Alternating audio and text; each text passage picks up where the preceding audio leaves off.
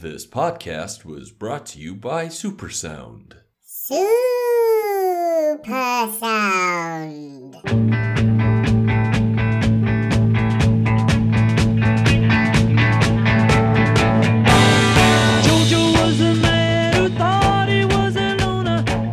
Hello and welcome to the Wit Beyond Measure Beatles special podcast to celebrate the documentary made by Peter Jackson, uh, Get Back. This is not a, a particular Beatle; it's a generic Beatle accent. It's not Paul, it's not George, it's not Ringo. It's it's just it's just Liver, Liverpudlian, really, isn't it? Welcome to the show, Richard and Neil. Hello.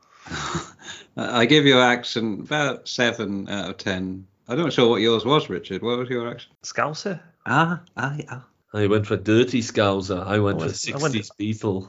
I went for a dirty Scouser, didn't I? Eh, imagine the Beatles sounded like that. It is amazing they don't sound anything like that, but most Liverpudlians you hear do. You think they would have conquered America if that's how they how they sounded? well, they didn't. They didn't spend that much time in Liverpool in the grand scheme of things, did they? They left when they were fairly young for, for Germany, and then they never really settled back in Liverpool after that, did they? So no that wonder they've classic got. thing, isn't it? In, in Salzburg, they celebrate Mozart when Mozart got the fuck out of there as soon as he could. And and you know, history's full of these people, isn't it? I'm trying to think of another example, but uh, I, I can only think of Robert Burns, who settled in Dumfries. So that's the exact opposite. He's from Ayrshire. He didn't spend much time in Ayrshire, did he? He bolted from Ayrshire, but settled in Dumfries. Do you know who else is from Dumfries? Complete aside, Julian Assange. Is he really? Yeah, I was reading not not Julian Assange, but his his forefathers were. Anyway, Oh. back back to the Beatles. This is classic wit beyond measure. Uh, but no, we're doing a Beatles special. I don't know if Neil agrees or not, but that, you strongly implied that he was from Dumfries. Yeah, I basically stated Which- it, but yeah, And I and I felt hook, line, and sinker for it. I was really. I was, I was reading reading a Julian Assange autobiography, and he mentions his stock comes from Dumfries, and then he goes on about Robert Burns and compares himself to him. I guess When you started that sentence, I thought you were going to go Julian Joachim. Joachim. I never liked Julian Joachim. Chim. Jo, Ch- Jo- Julian Joachim or Julian Joachim. He always had a bland face. He never had any facial expression. Julian Joachim. For listeners who don't know who Julian Joachim is, he was a footballer played for Leicester and Aston Villa in the 1990s, and he was born without any facial expressions. So whether he just got a red card, a yellow card, scored a hat trick, done anything, just nothing, absolutely nothing. Very quick though. Yeah, yeah, yeah. He was fast. Anyway, back to the Beatles. Let's get back. Let's get back. Get back. Richard, we'll start with you. What what was your the impact of the Beatles on your life? Oh, big impact. But so we're we going to go conscious or subconscious, I suppose? Because subconsciously, of course, the first impact would be uh, the first introduction would be Thomas the Tank Engine, which was uh, when I was a child narrated by by Ringo Starr, which seems odd now. Imagine sort of Dave Grohl turning up doing the Teletubbies or something. Um, but you know, consciously, it was listening to when I was probably about eight or nine, listening to a cassette of the Beatles live at the Hollywood Bowl.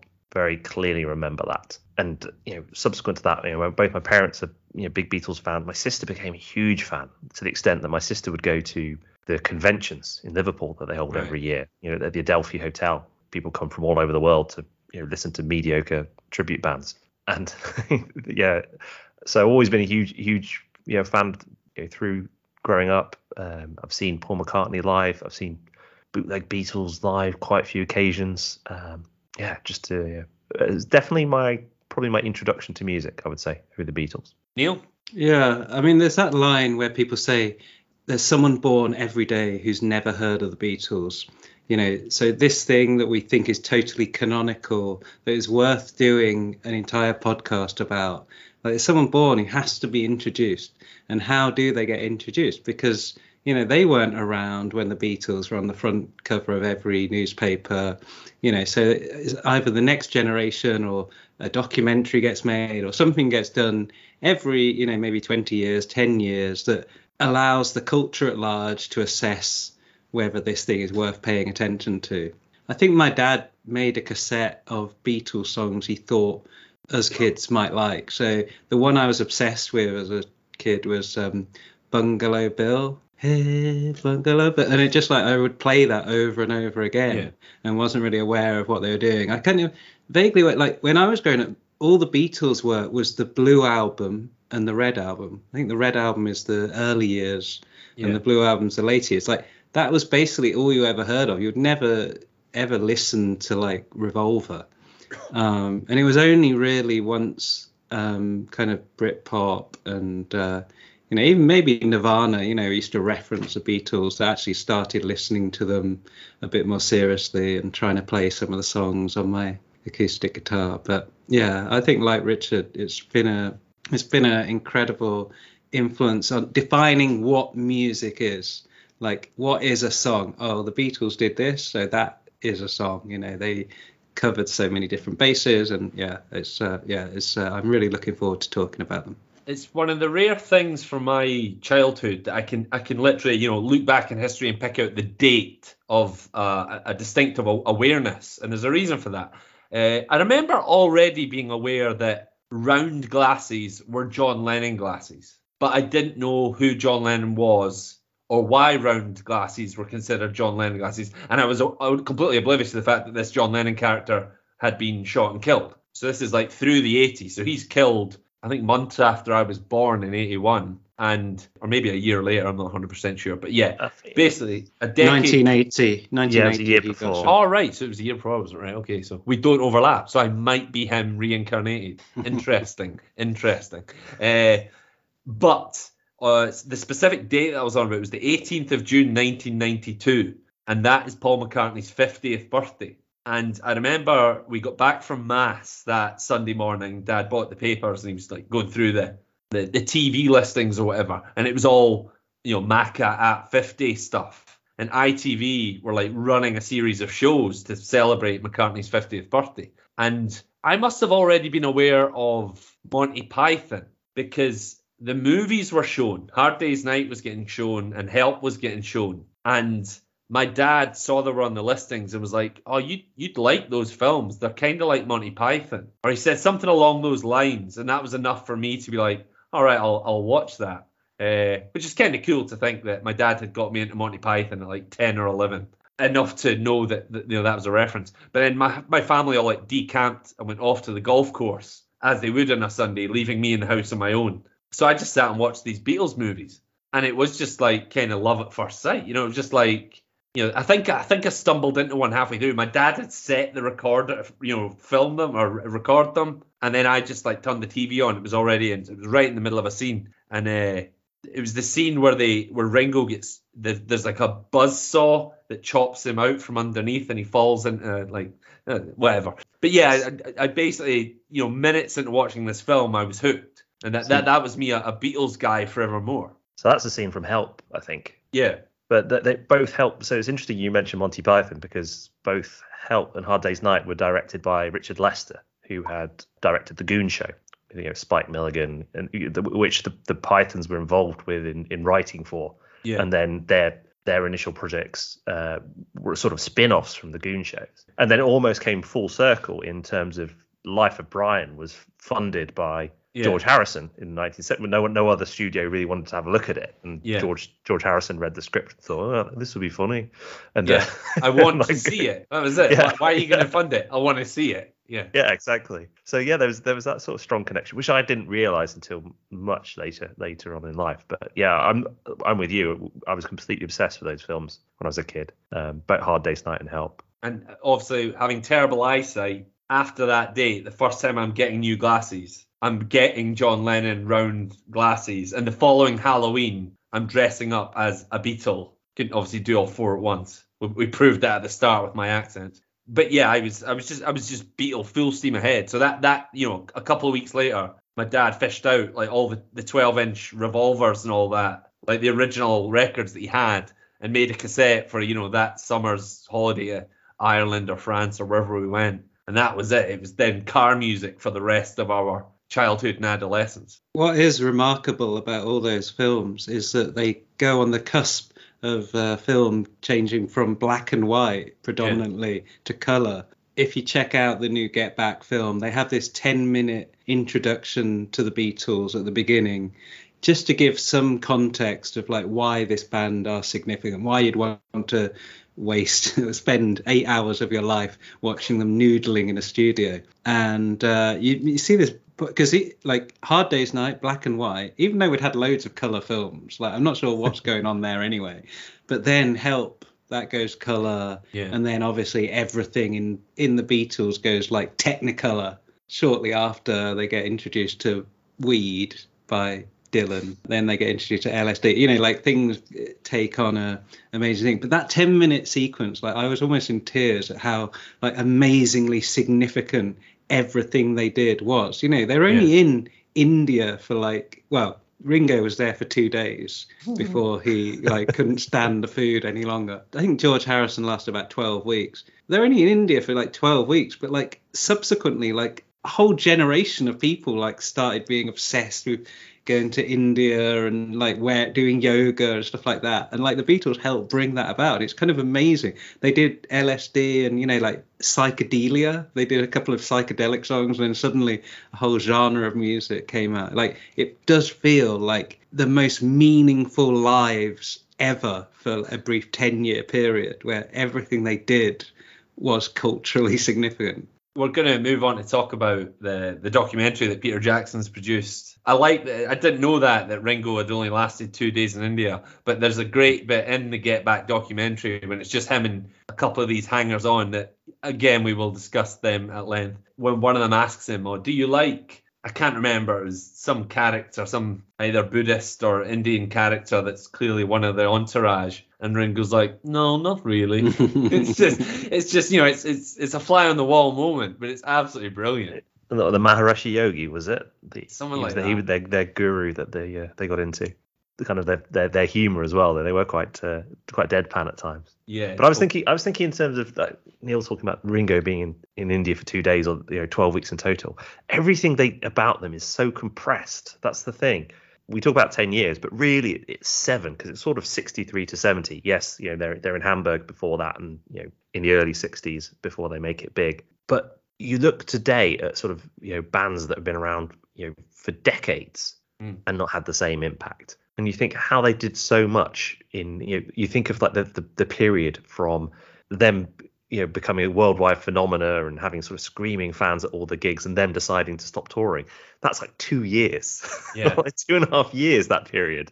You know that that encompasses, and then of course they go through all these different phases, but it's just so compressed. It's like every six months they're doing something completely different. And by the time they split up, George Harrison's 27 or something Yeah. like that. It's just ludicrous that he's lived this entire life and he's still only 27. and that's one of the cool things about the documentary is that you know it's capturing i guess it's film isn't it that's been digitized or whatever but it's it's that you know it really captures the moment you know it captures the times but makes it look you know looks great on a big hd tv now. You know it, it doesn't look all chunky or blocky. It's it's proper film. I remember uh, nasa produced a film last year about one of the the apollos and i remember watching that. It was just total documentary. It was pretty boring but it looked amazing. You know, to see the 60s, which we've only seen in like, you know, Ron Howard movies and, you know, junk like that, Austin Powers, you know, I, I don't know. Uh, to see it captured legitimately, but looking crystal clear is, is a really cool thing.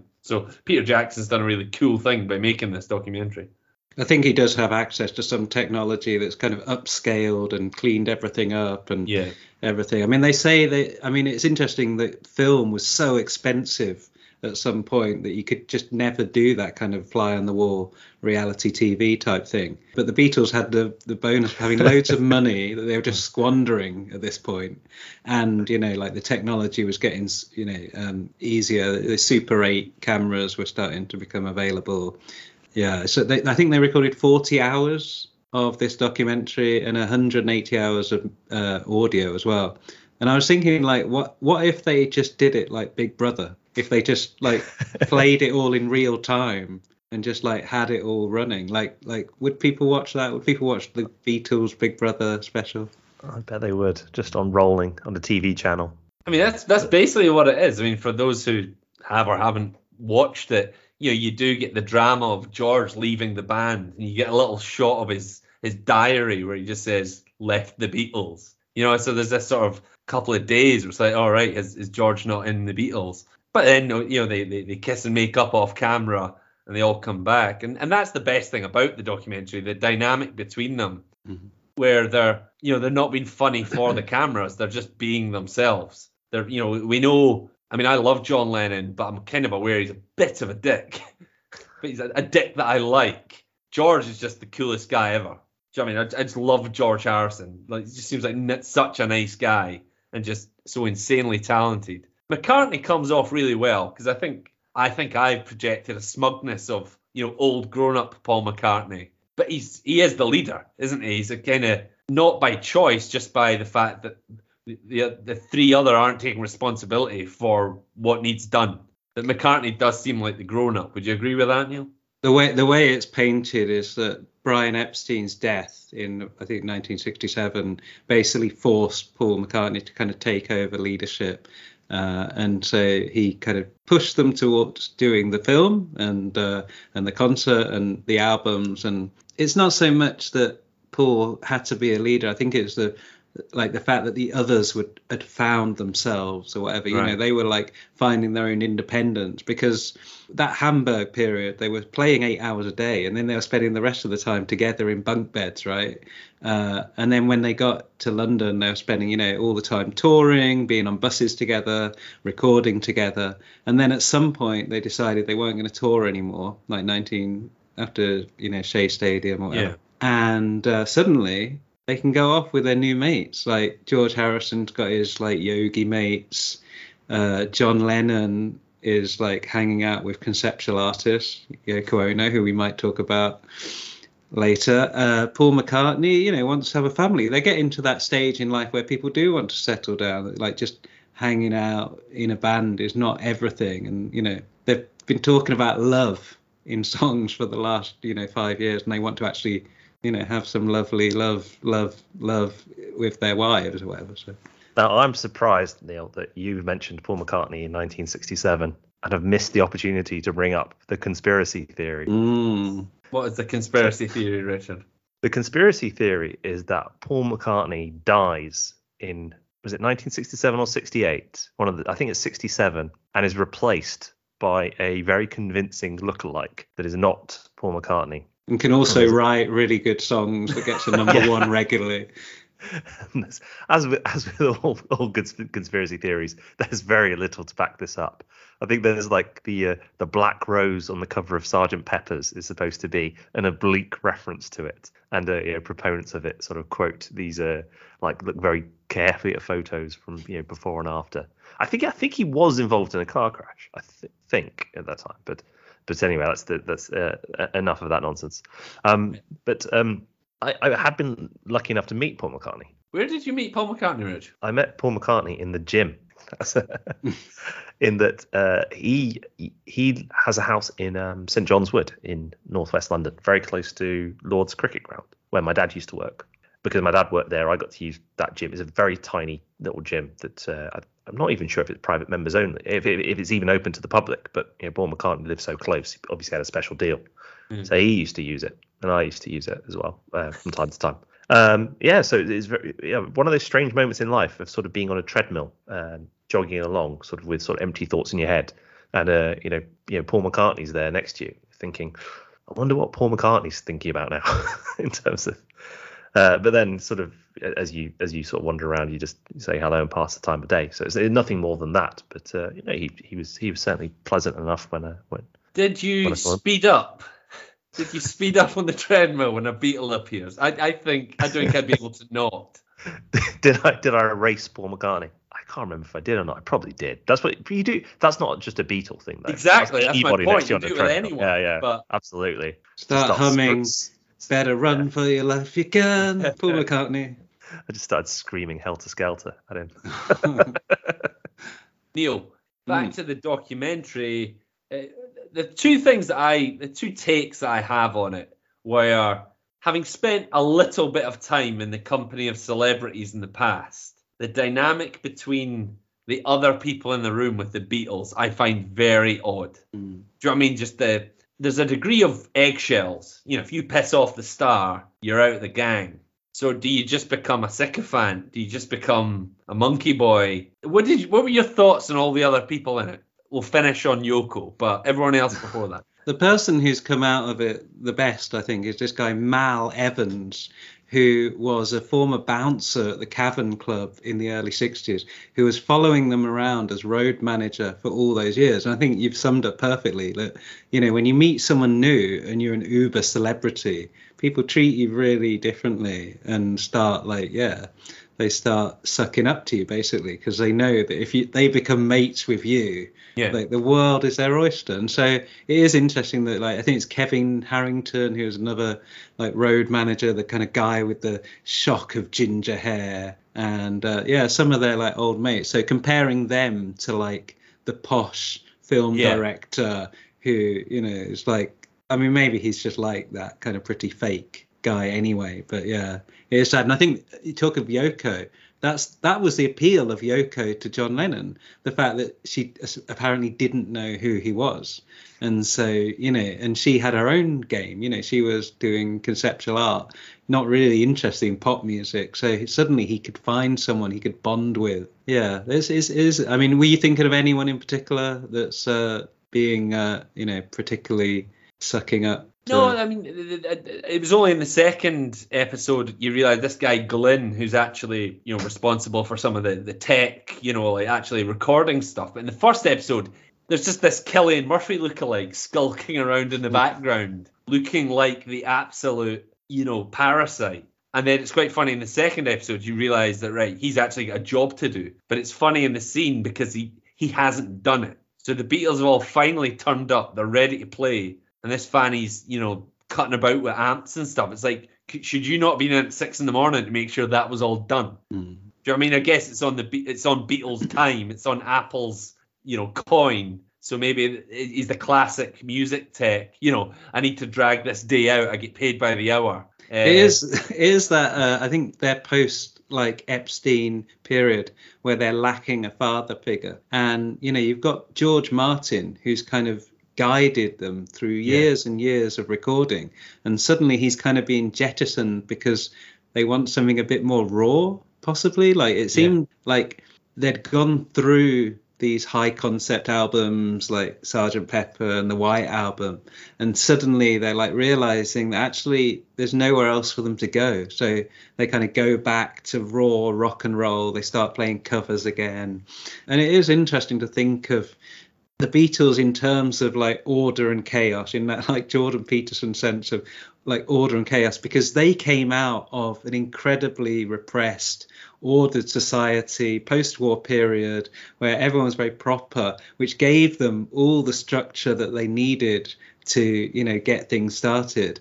And then they introduced some chaos. But actually you do need the balance of both things in order to like keep the Beatles as this incredibly potent force. And the minute you lose all that order and they haven't got their father figure, you know, it just kind of, you know, descends into endless jamming, playing the same songs over and over again. I mean, that I did skip through the kind of 50th version of Get Back and Don't Let Me Down. Like, there is quite a lot of repetition that could have been cut out, I thought. that's sort of the theme of if you go back to the Hard Day's Night film, it it's actually shot as a mockumentary, which is you know unusual in this this day and age. Oh well, no, no, it's not unusual. It's very very common, but it was unusual Yeah. then. But sort of the overriding you know, theme of it is this uh, chaos and anarchic behavior that, as you say, was not in keeping with sort of you know post-war Britain at the time, and this sort of derision of authority you know, for any authority figure in that film, whether it's the people trying to get them to the right place on time, or you know, the guy on the train they end up having a spat with, you know, who says, you know, I fought the war for your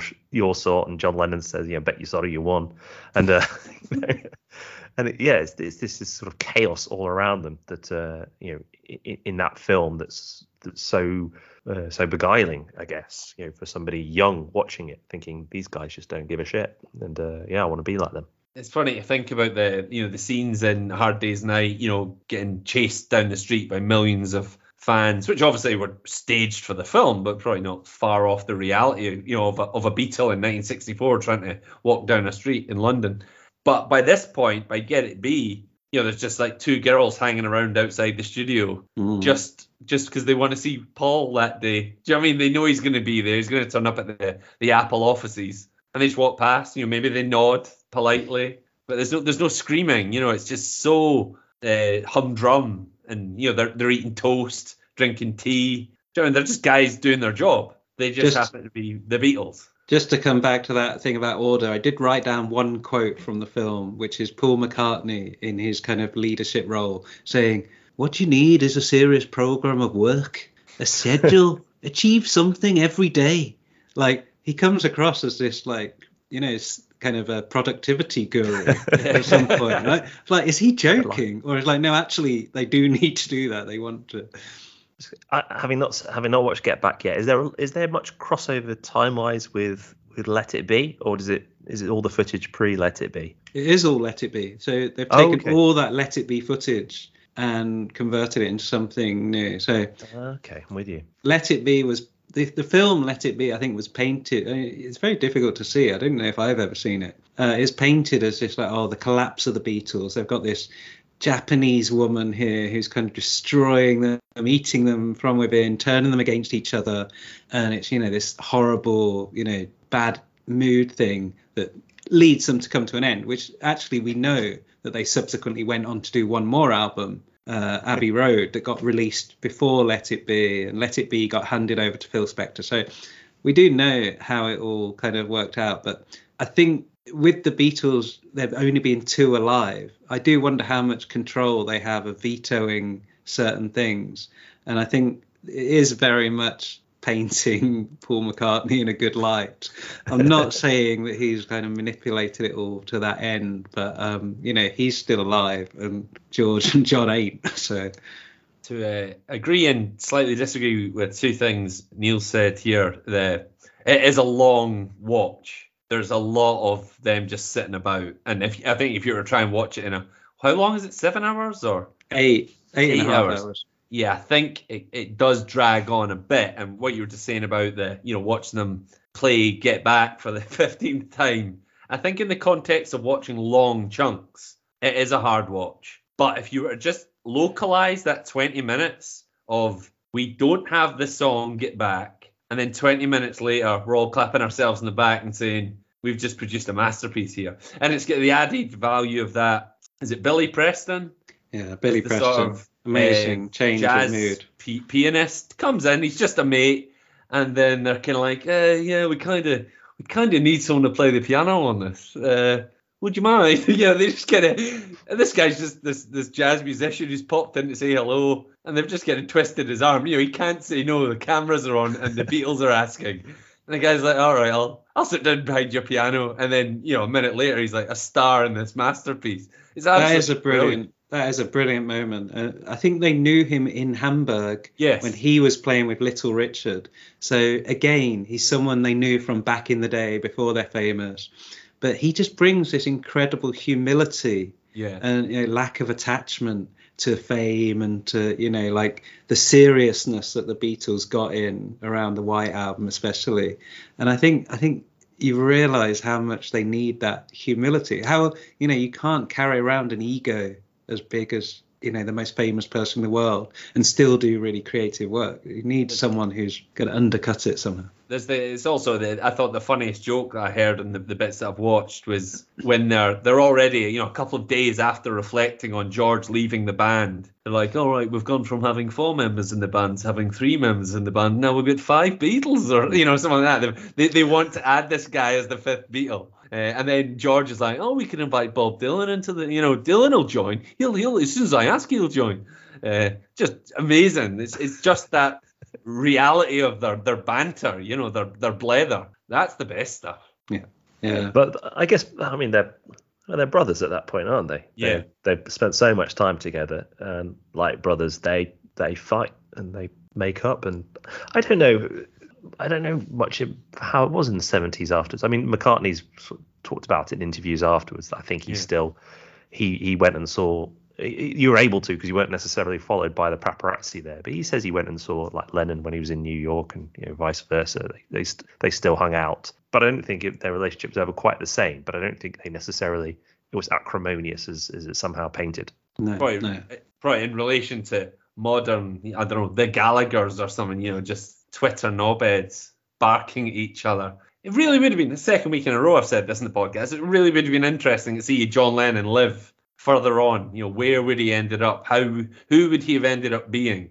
You know, because he was quite an evolving character and obviously politically engaged uh, towards the end. It really would have been fascinating. I that's- think you'd disabuse yourself of that notion if you listened to some of those solo albums and uh, heard Yoko Ono screeching over the top of, uh, you know, John Lennon strumming away. Yeah, I don't, don't know if that, that. I don't know if you saw the film yesterday with uh, the Richard Curtis film, which um, presents a world. They they spent 10 million pounds getting the rights to the Beatles song, and it spent the, the the film imagining what would happen if someone remembered the Beatles songs, but no one else knew who the Beatles were. Like, could you sell these songs to people? And at the end, I mean, I don't want to spoil it to anyone. If you don't want to know the ending of yesterday, uh, it's not a great film. But if you don't want to know, skip forward 30 seconds. Right, one, two, three. Basically, at the end, they find John Lennon is still alive, and he's just there in his cabin, being a nice old man.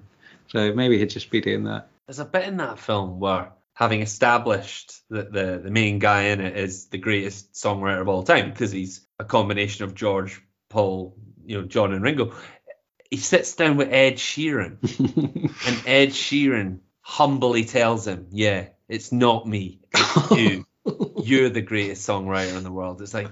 Who told Ed Sheeran that he was even in the conversation? That, I mean, that I know it's just a bit in a movie, but there's a oh god, there's some abandonment of self-awareness in that. Well, they have a they have a song off? Like they have Yeah. a they, they each play a song and and see who gets the most round of applause. And I'm not sure that Ed Sheeran wouldn't get. I, I mean, I've Yeah, listened to a few Ed it now, Sheeran yeah. songs. I mean, they're not very good, but they they they they're really like people love bland music. If you ever listen Yeah. to modern music, it's really terrible. But the film is full of beautiful incidental details. One of them, I assume they included for this uh, reason, is where someone's got a cough and they say, "Oh, maybe I've got Hong Kong flu." Hong Kong flu in 1968 killed four million people. Basically, it killed as many people as COVID, almost.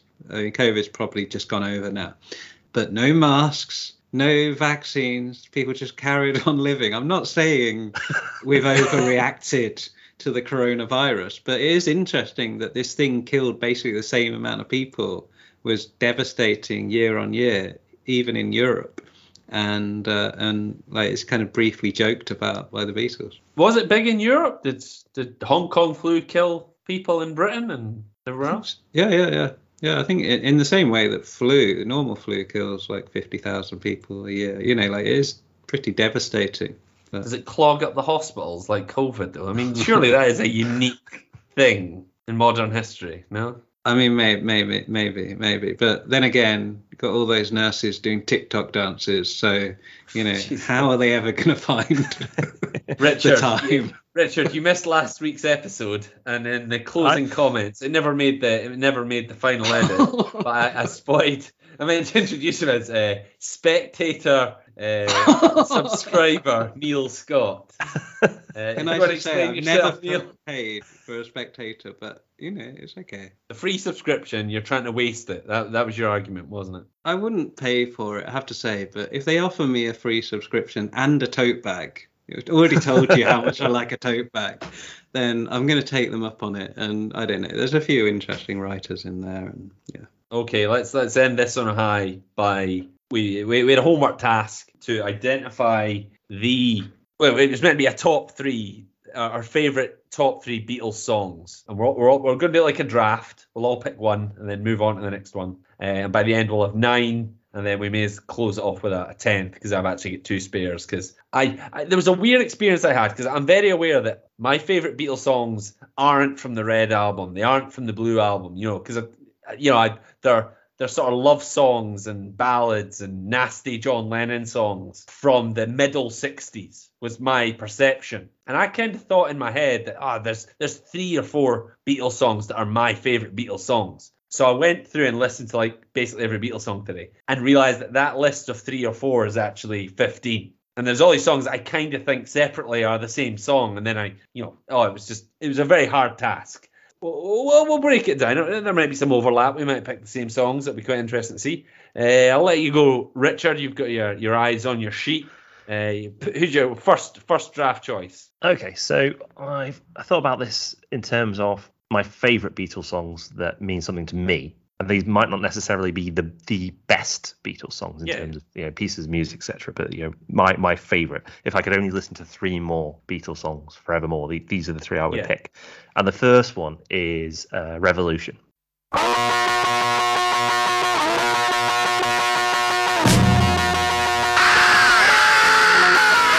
You say you want a revolution.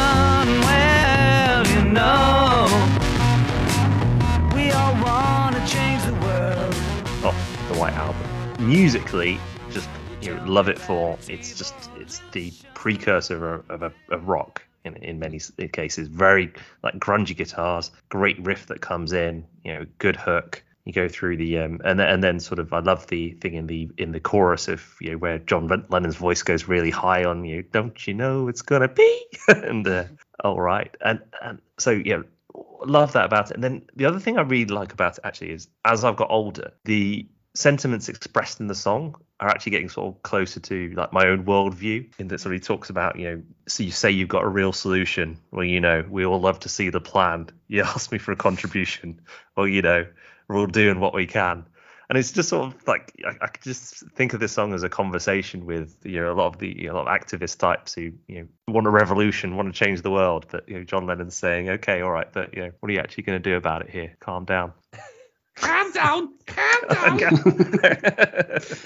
Was this before or after he spent uh, all that time in the bed? Because that isn't there a line about that in or is it the Yeah. ballad of John and Yoko where Yeah. he talks about you know getting Lying staying in bed for a Be- week. because that I mean you know it's not a very revolutionary act in some ways, but it got a lot of attention for I don't even know what for. Probably anti-Vietnam. We Yeah. chuck that Yeah. out there.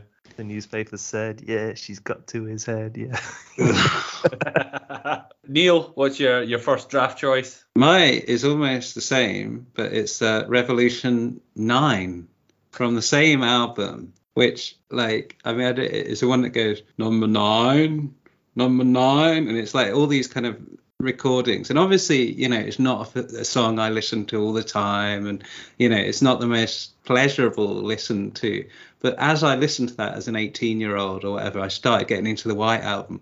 I was like, oh my god, this is just like what? It just kind of blew my mind that they got away with this, that they could do this like avant-garde thing in the most popular band in the world. So I think the fact that I listened to that and then subsequently started exploring other art forms and arts and stuff, I think was a great service. And it's like amazing that the Beatles, with their kind of relentless modernistic energy got to that point rather than just being like the rolling stones and doing boring you know like guitar music for their entire career so yeah i think i, I think that's just um it's it's worth noting for that fact Right, interesting choice. One thing I noticed when my when I'd got it down to fifteen, uh, there was seven Lennons, six McCartneys, and two Harrisons. If that adds up, I was at, at that point I decided right, I'm going to pick one of each. Yeah. you know, I think that's the fair way to, to to dish it out. So the first one, the first song I wrote down, like even before I started listening back, was "I Should Have Known Better."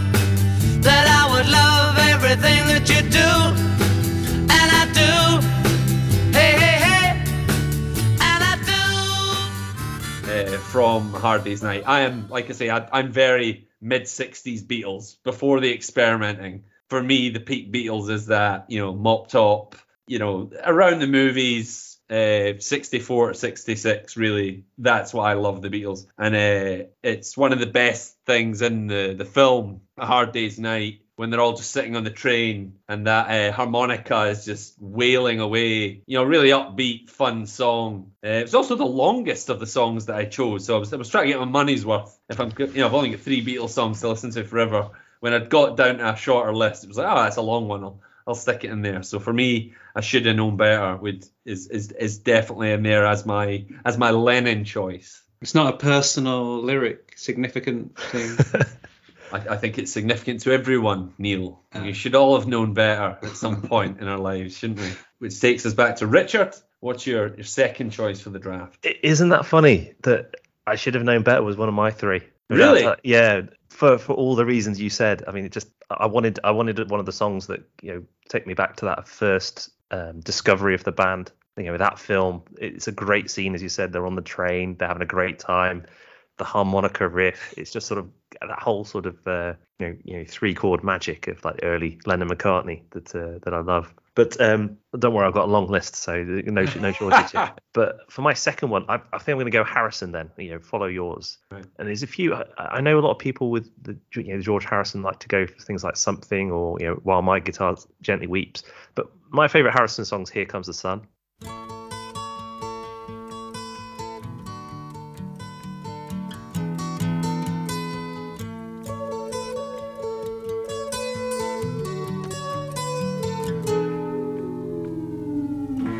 Comes the sun.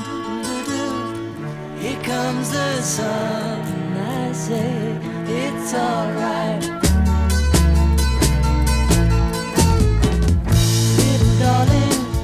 And I think it's one of those things. It's just it's a beautiful song, yeah, beautiful melody, very uplifting lyrics, but also from a personal perspective, it's sort of one of the first songs I kind of really mastered on the guitar. That actually sounds quite good to play. You know, you can pick up a noodle guitar and play "Here Comes the Sun." People are like, oh, you can play the guitar when you play about four songs. So yeah, sort of yeah, that's the song that you know by by by, by learning, I've listened to it a hell of a lot. So I would say "Here Comes the Sun" is my next one. Uh, Neil, I'm just going to jump the queue here. It's Okay. uh, news flash. Just uh, yeah, here comes the sun was my Harrison pick. uh, and this is like I say, I, I went through every Beatles song today. Just you know, like listen to the first couple of you know, just trying to remind myself like what are the ones that I really love. What are the ones you know, so I could break down that list. And that was one that I think that is kind of re- uh, Blue album, isn't it? So it is kind of upper echelons Beatles awareness. But as soon as you hear that plucky guitar, it's just like, no, this is one of the masterpieces. This is absolutely brilliant. And uh, I listened to it right the way through. And it was like straight into the list. It was like, and then as I whittled away and whittled away and whittled away, I couldn't take it out. And and there it is. So there it goes. It's it's it's double voted in as a as a, a top ten Beatles song by us. So Neil, you can you can then. Uh, Nice. I mean, my choice is the opposite of my last choice, which is "She Loves You." She loves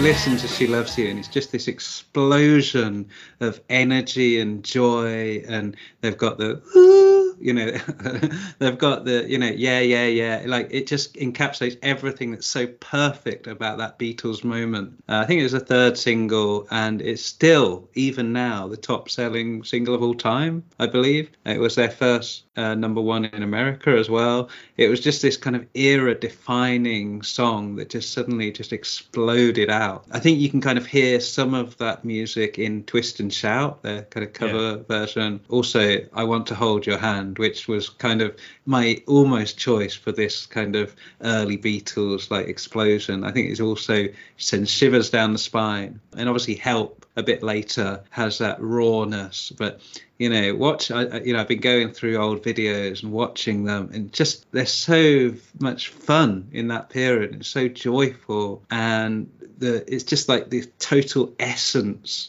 of pop music at this point. You know the lyrics are pared down to about you know 12 words um, and yeah, just everything about it, uh, just joyful. So uh, yeah, it's um, yeah, I'm gonna. I, I'm so glad we did this podcast so I could just get to listen to that again and again for a while. It's uh, yeah, it's been a joy.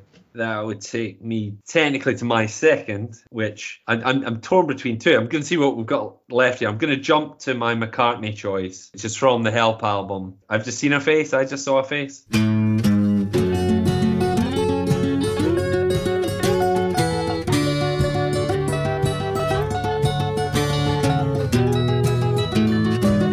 Just seen her face, I can't forget the time or place where we just met. She's just the girl for me, and I want all the world to see we've met.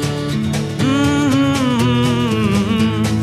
Had it been another day, I might have looked the other way, and I'd have never been aware. But as it is, I'll dream of her tonight. Brilliant song. Again, an, e- an easy-ish one to play. I'm not a good guitar player, but I can bash that out in a, an empty room and entertain myself.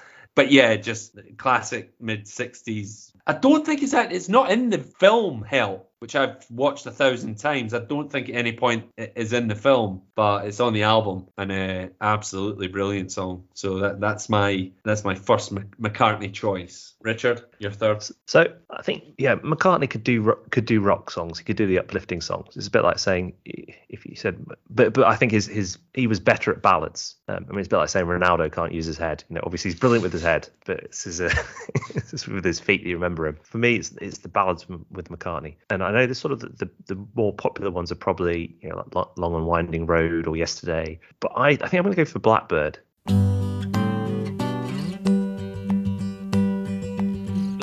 Singing in the dead of night. Take these broken wings and learn to fly. All your life, you were only waiting for this moment to arise.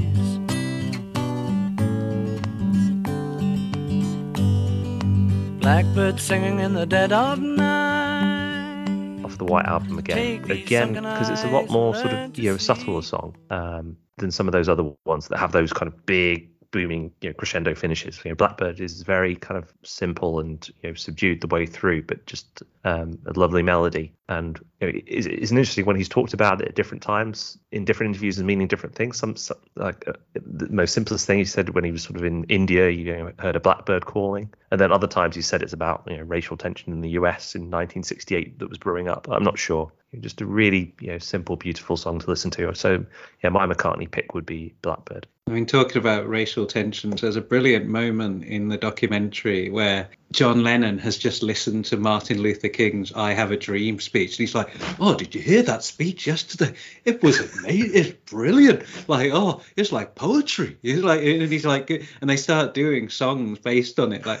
I have a dream. like it's uh, just a, such a great moment, especially because I think people associate that period of the Beatles with like Get Back. Like there are recordings of Get Back that are kind of parodies of Enoch Powell. Yeah, And those songs used to go around as bootlegs, as like evidence that the Beatles were xenophobic in some way, which which I mean, in a way, could be true because one of their best mates of the period was Eric Clapton, who has been on record Yeah. numerous times as being a big fan of Enoch Powell. So I don't know. Yeah, I mean, clearly, clearly, the rest of their career suggests they weren't bigots, but yeah. There is there's literally just John bashing away on a guitar, going Enoch pal, Enoch pal, Enoch pal.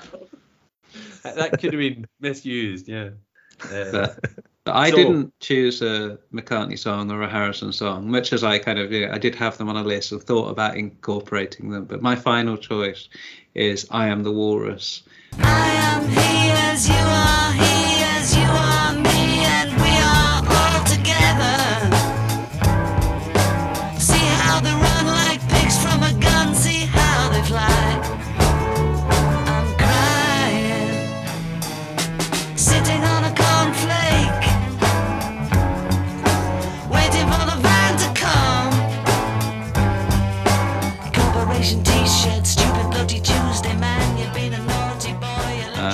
again, quite a long one. Get my money's worth out of that. Uh, but I think I Am the Walrus, it just builds up into something really interesting. Um, lyrically, it's kind of all over the shop. But any John Lennon song, they always have that kind of his wound. You know, John Lennon, Lennon carries around a wound uh, in all of his songs, from Help to you know, well, Wait, yeah, Eye of the before, yeah. even before yeah you know um and so yeah i'm i'm really happy i think that was one of those songs that came back into prominence around the britpop era because oasis would always finish their set with Yeah. i am the walrus so it became more relevant again. But I think it's it feels timeless, and it's one of the.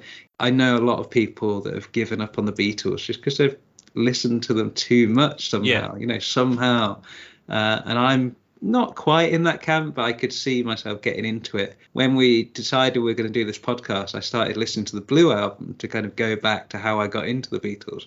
And some of those McCartney songs are fucking awful.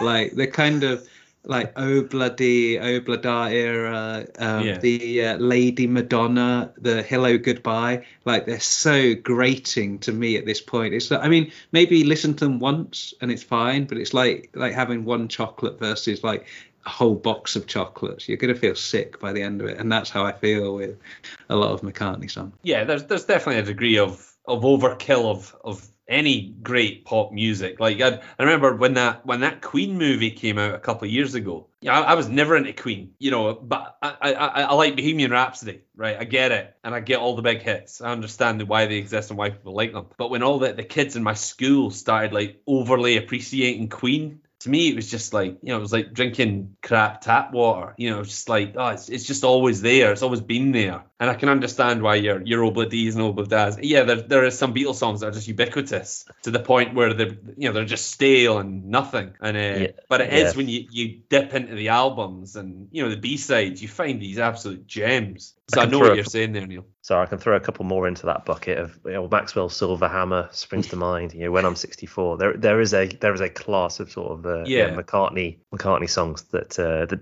that probably actually don't stand up the test of time. But that's the thing. It's yeah, it's, it's there's so many that do. Even Helter even the Skelter, Beatles. uh, yeah, shit songs are better than most people's songs in in terms of just being catchy songs, you know, as as bad as they might be. So that's me. That's me got all your six, and if we doubled up on, I- should have known better. And here comes the sun. Uh, so what have I got? I'm now I'm kind of scared to do it. Is this a shitty McCartney song that I'm going to get judged for? Uh, I think uh, I remember in, in, in I don't know if it was the late '90s or whatever. The NME did you know the greatest albums ever or whatever, and I remember Revolver came out as the top Beatles album, and it threw me because I I guess I was a Sergeant Pepperhead at the time or something like that. So I remember I think I've always listened to Revolver with that stigma in my head that this is meant to be the best one, you know, for for good or for bad. I've I've kind of you know had that in my mind. So I, I've listened to Revolver a lot and just revisiting it today to see you know what's the tune that jumped out at me, and it was uh, here, there, and everywhere. lead a better life. I need my love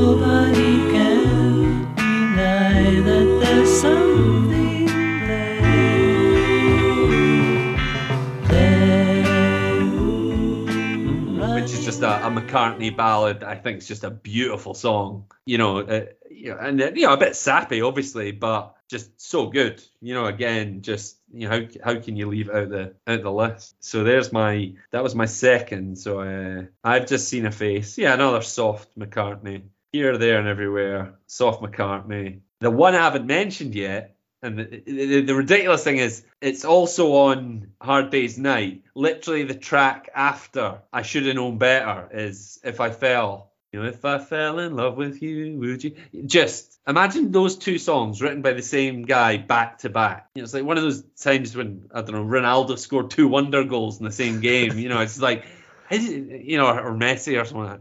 So if, if you allow me to sneak that in, that gives us our 10. no, no way. No, we two revolutions in our ten. yeah, I, I think it, I'm very glad that neither of you have mentioned the fact that I've had my uh, my wife, the conceptual artist, sitting next to me for this entire podcast because uh, you know if, if you watch the Get Back, you'll know that um, you know Yoko Ono is just sitting there, po-faced, never laughing, never joining in, but just like next to John Lennon. And I, I wanted to kind of replicate that, but I'm glad you didn't mention it. Like, I uh, was, I was men- meaning to plan to mention it in the preamble. The idea that, yeah, inject that dynamic. in. Is, is this true, Neil? Is, is Laura there? yeah, yeah, she's been here all, All the right. time. Hello, Laura. To see you. Uh, right. or nice to not hear or see you. Uh, but I was thinking that, yeah, imagine that dynamic though. Imagine Neil or Richard, you know, both of you just said, right, the wit beyond measure now comes with my wife. you know, how how would we feel about that? I mean, I'm quite fine with it in the, in the context, but if she started squealing and being all yokoish, it's a weird one. I, I think also Linda McCartney t- needs to take some blame. I think she uh, is quite disruptive in proceedings, taking lots of photos, taking people out of the moment.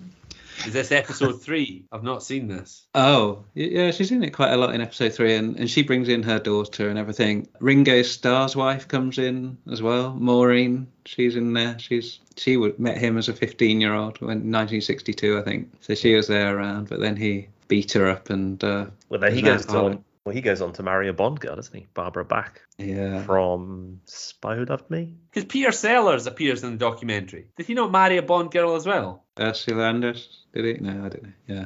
Maybe Barbara Bach. They might both have married her. Double check this. But Well, they're both that's- in the same film uh, afterwards, The Magic Christian. So the reason they got this set in Twickenham was because they were Ringo Yeah. and Peter Sellers were filming The Magic Christian, which I don't know if anyone's seen, but It's a very interesting bit when Peter Sellers comes in because I, I mean the- the length of my knowledge of Peter Sellers is the the biopic HBO made with Geoffrey Rush, which is actually a really I, I found it a really interesting film. Uh, but the scene in Get Back when this you know A-list Hollywood super celebrity just turns up, but he's just not on the same page as Lennon and you know the the, the banter. It's just not there, and he just sits awkwardly like, all right, I'm here with my celebrity pals, but I have absolutely fuck all to say to them and they really don't care much for the fact I'm here. And he just sits for a bit and then leaves. It's very weird. Neil, can you remember the night we played at a Beatles themed acoustic night in Glasgow? yeah. What songs did you play? I played A Day in the Life, uh, which sounds pretty good on acoustic guitar. Didn't I do In My Life, like quite confusingly? I, I, I can't remember. I, I, I know I butchered. in, what did you do? I Norwegian Wood? butchered Norwegian Wood, Yeah. And you've got to hide your love away. Uh, Uh, another good one from Help. But uh, I, I was really pleased because remember the G- a Glasgow celebrity member of a, a brilliant Beatles tribute band called Them Beatles. Is that what they were called? Yep. Absolutely best best thing I've ever seen. Sounds like you're listening to a, re- a Beatles record. Absolutely brilliant. Them Beatles geniuses if if you can. You know, it's, it's that classic thing. Is who's the genius? The guy that produced the masterpiece or the guy that copied the masterpiece? The one who produced it. It's obviously the first one. Uh, but I, th- I think painting is the other way around. To replicate something that already exists is surely harder than just creating something. Well, I, I look forward to someone replicating this podcast, and if you can do it perfectly with our voices, then But you're, yeah, uh, the- I, genius. I look I look forward to uh, Antony's trial for art fraud. Yeah. but the the bootleg Paul McCartney joined me on stage and played bass, which probably salvaged some of the the shit show that was on uh, on show that night. I don't think like John Lennon was like, "Hey Paul, I've got a great one for you to sing today." no, but I think they Oh, did thanks, in the John. early days co-wrote a few songs. Oh, Like, thanks, John. That's great. If you keep your teeth together, you sound more like George. It's like it's the Clive Owen thing. this one's awful. We'll give this one to Ringo. This one's shit. It's about animals under the sea. It's definitely a Ringo song. Could I sing one? Um, I'm not going to do it. so the last time I flew from Liverpool to Bratislava, coming back after Christmas, and the guy was driving me through Liverpool, and it was really weird because I I just had this thought. You know, I don't know Liverpool at all, but I just had my internal monologue had just said, I wonder where the Beatles live. Do you know what I mean? I wonder north, south, east, west. I wonder which part of Liverpool was the Beatles bit, if there was one or you know whatever. And the taxi driver, like literally like ten seconds later, goes, "See that house over there? That's John Lennon's house." it was just like, oh fucking hell, he read my mind. But then the other thing he said that's was, the uh, strawberry fields. That's Penny Lane down there. he also said, this neighbourhood used to be really nice, but now it's all full of Poles and Slovaks stealing our jobs. which I thought was hugely ironic because I was flying out to Bratislava to steal a teacher's job. there you go. Fucking European Union.